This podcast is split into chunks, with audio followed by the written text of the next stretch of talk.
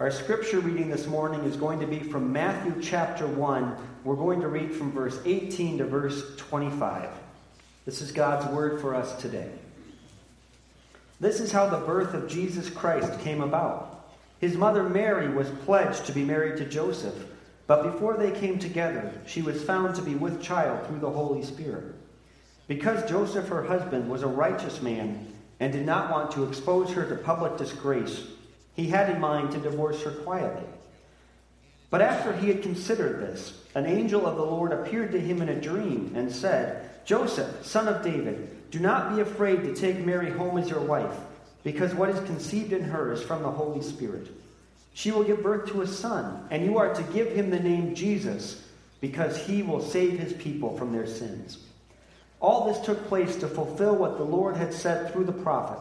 The virgin will be with child and will give birth to a son, and they will call him Emmanuel, which means God with us.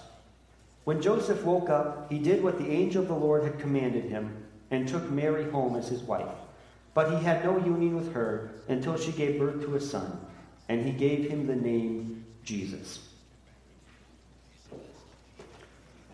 Well, many of us are called different things by different people. We might be called one thing at home, another at work, another with our friends.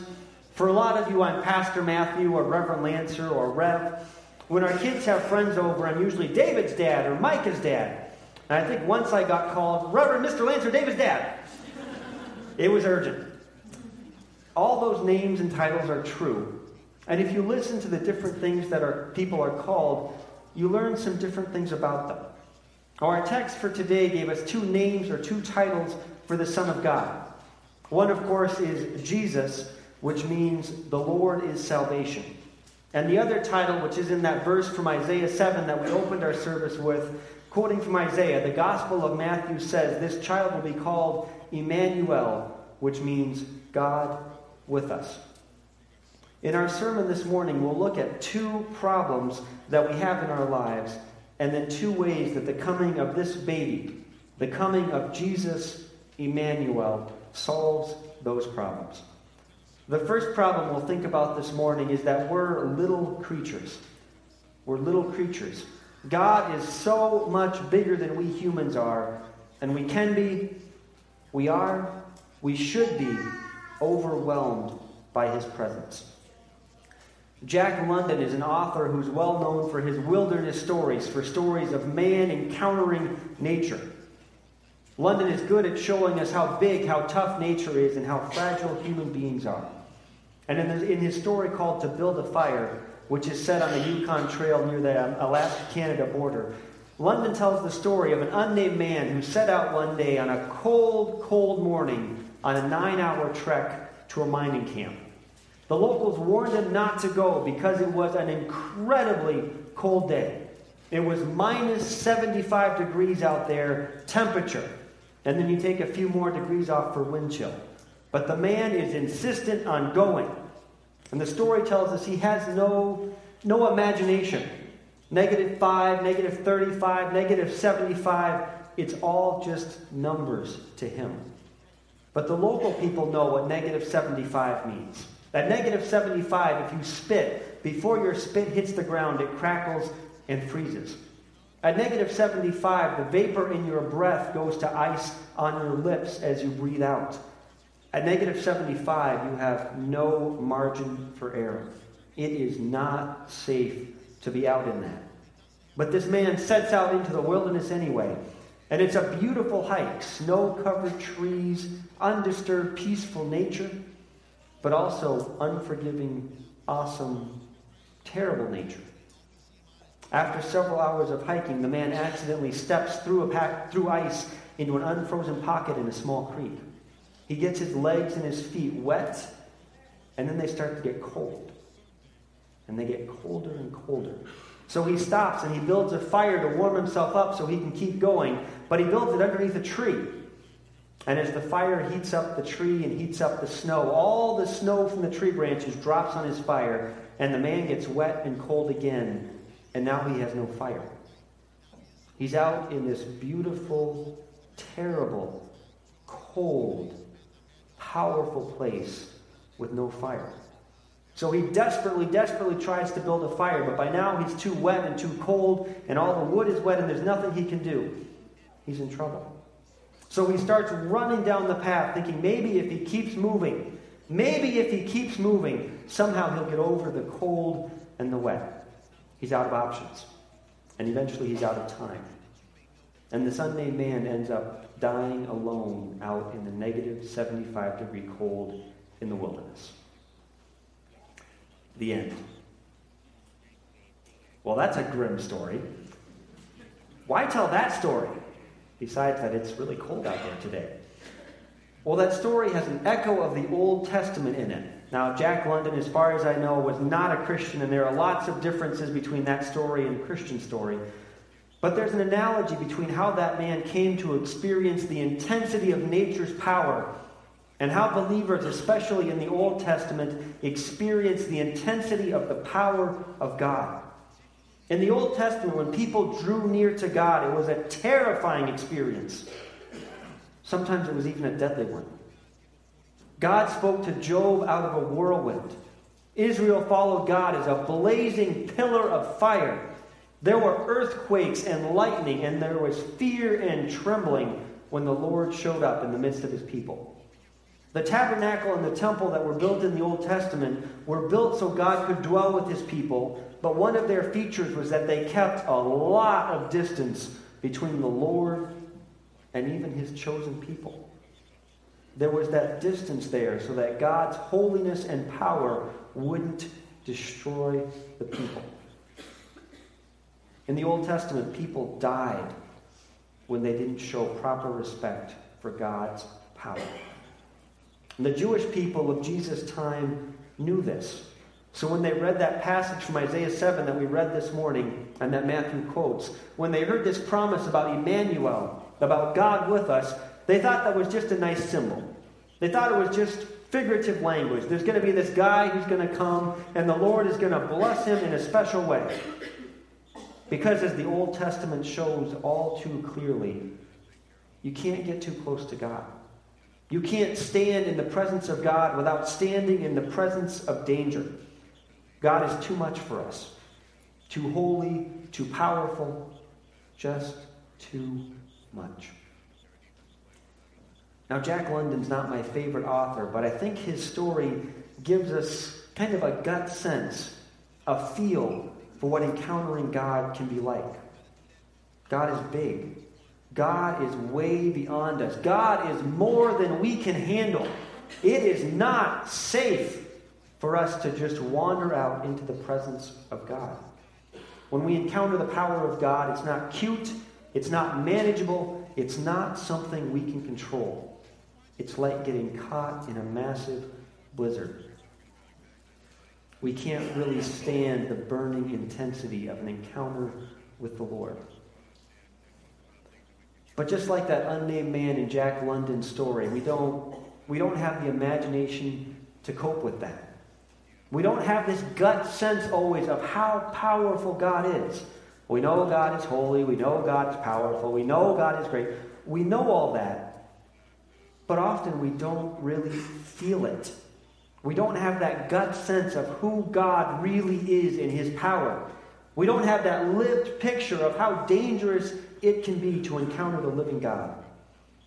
And because we don't have that gut sense, we miss out on what a wonder it is that God could be with us in Jesus. But picture being out in the blast of sub zero cold and snow. Not too hard to imagine today, right?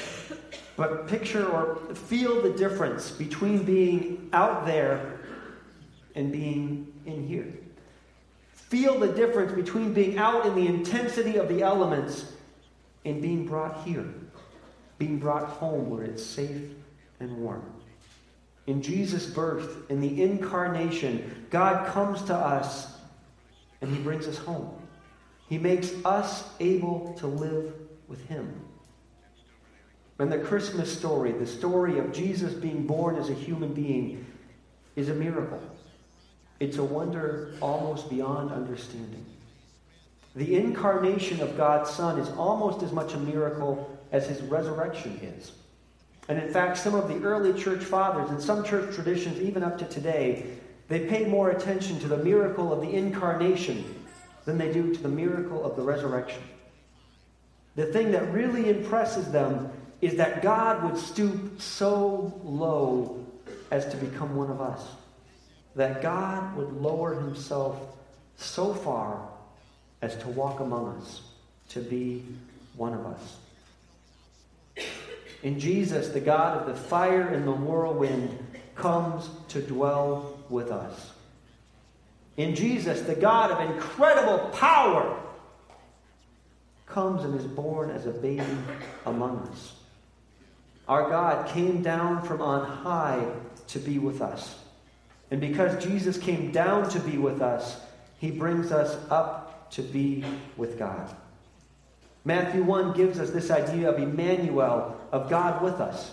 And the Gospel of Matthew picks up that idea again in Matthew chapter 28. At the end of the Gospel of Matthew, Jesus gives his disciples a command and then he closes with a promise. And do you remember what that promise is at the end of the Gospel of Matthew? The last thing we hear from Jesus in this Gospel is our Lord, our God, our Emmanuel say to us, And surely I am with you always to the very end of the age. I am with you always to the very end of the age. We don't always have that gut sense of the power and the might of God, of how much bigger He is than we are.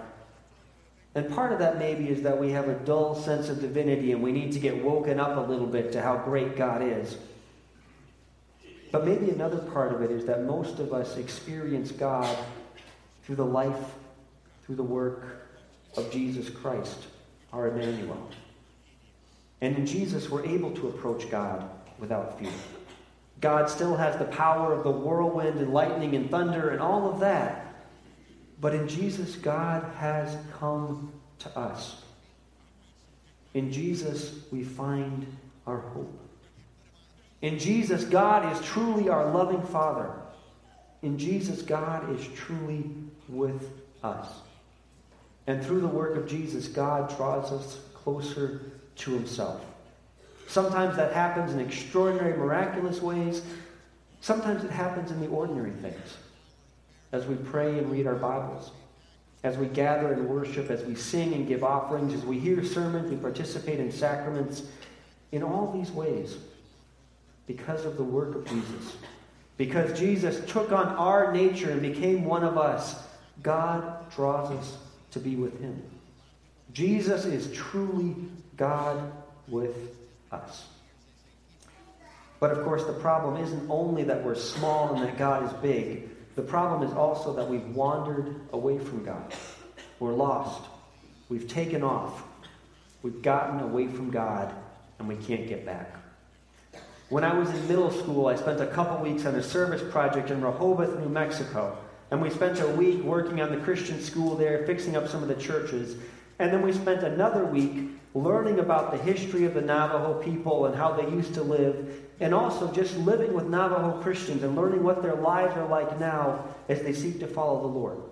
And as part of that second week of learning, we went and we camped out in the New Mexico wilderness for a couple days. We drove out a couple hours, drove up to the top of a plateau, and camped in the middle of a forest and made some traditional food and had kind of a traditional camp out. And one afternoon, I decided I wanted to go for a walk, so I wandered out into the forest a little bit, got to the edge of the plateau, had a great view, looked around, enjoyed not having to help make dinner, hung out for a little longer than I needed to, and then turned around to head back. But on my way back through the forest, I got the landmarks wrong. The route that I'd taken on the way out and kind of marked out in my head wasn't quite right. So I walked into the forest, and I walked right back out to the edge of the plateau. I thought, well, that was dumb, but I'll try again. Walked back into the forest, had the same landmarks, followed them exactly how I thought I should. Ended up back at the edge of the plateau. Did that a couple more times. And every time I went into the forest, I could kind of hear noise from the camp in the distance. So I knew I wasn't that far away, but I just could not get back. Just couldn't do it. Now, finally, I went really slow and I picked out the point I was making the wrong turn and I got back to the camp. And I don't think anyone even noticed that I was gone. And actually, that's been a secret till today, so don't tell anyone, all right? Just kidding, no secrets here.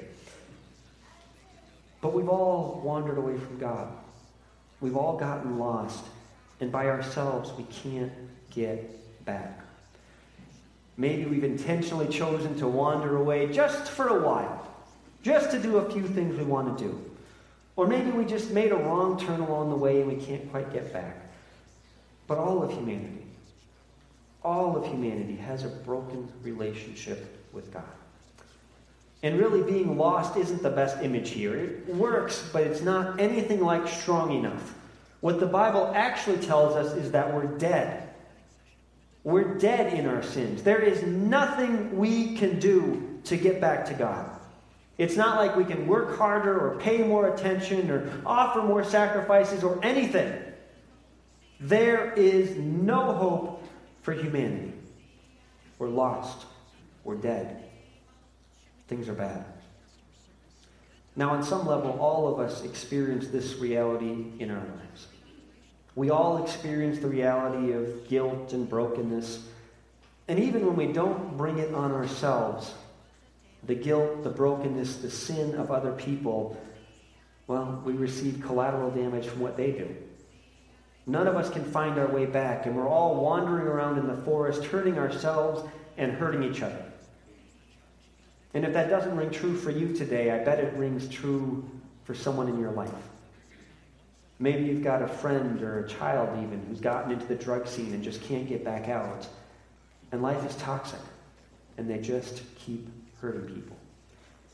Maybe you've got an elderly parent or a relative who abuses everybody in the family indiscriminately, but there's just nothing you can do about it.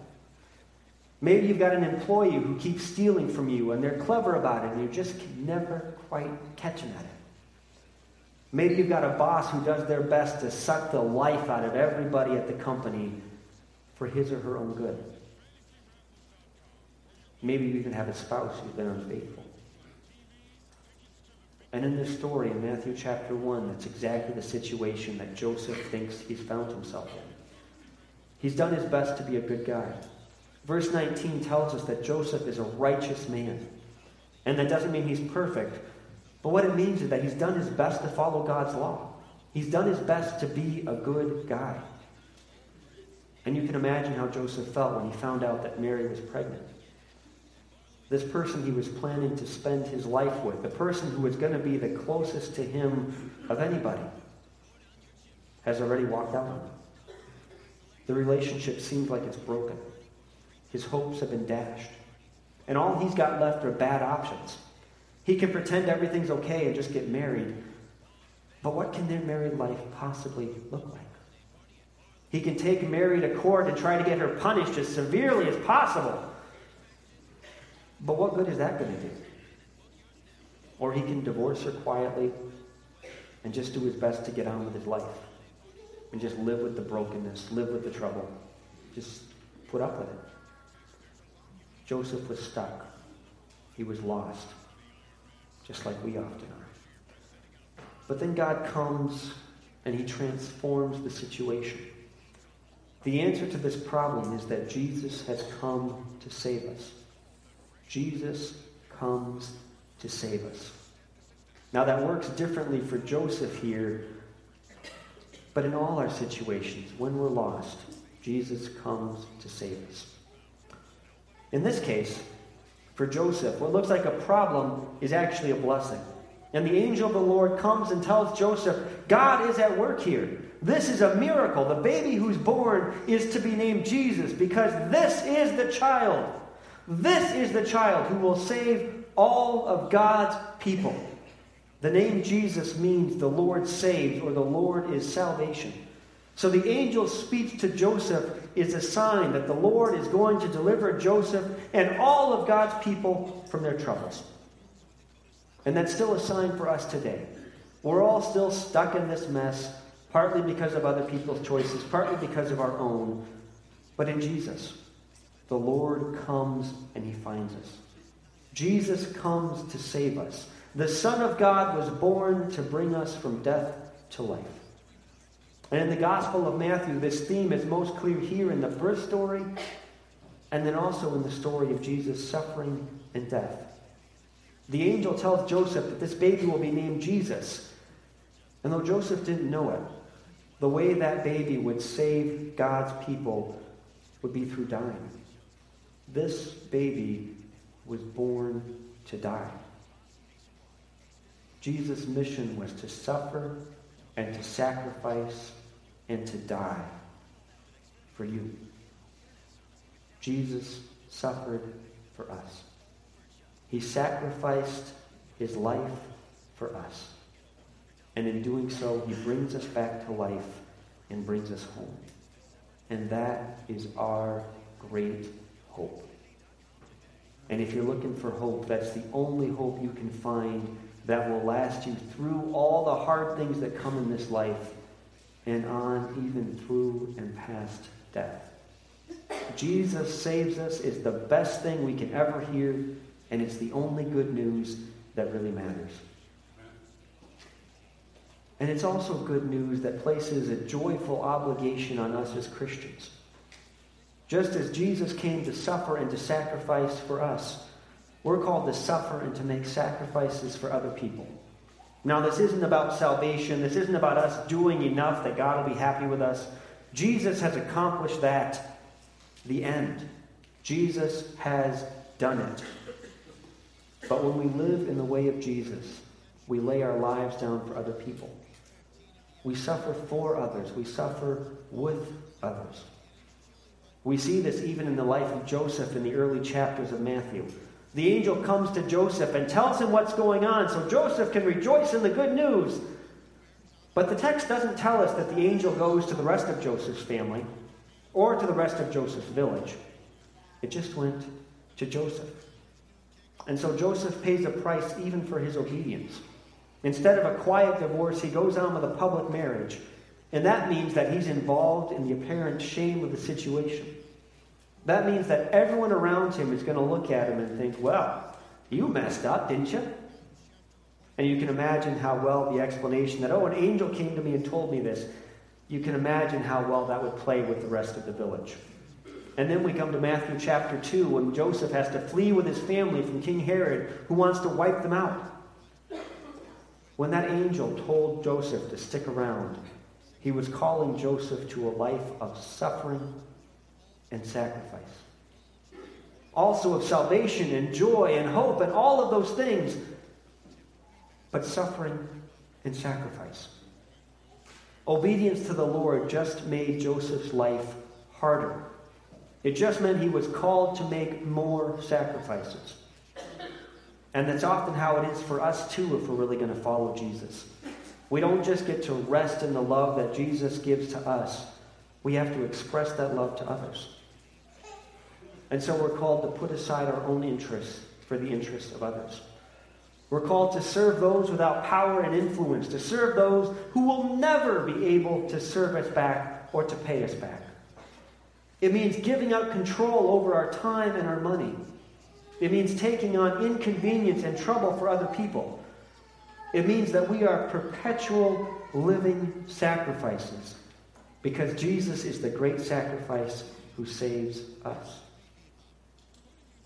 And the great secret, the great mystery of our salvation is that when we are in Christ, we don't experience these things as a burden. The call to sacrifice is not a requirement so that God will love you or so that you'll be saved or so that things will be good enough. The call to sacrifice is a call to live out the new life that Jesus had brought you into. When God finds us in our sin and He brings us home, He also transforms us.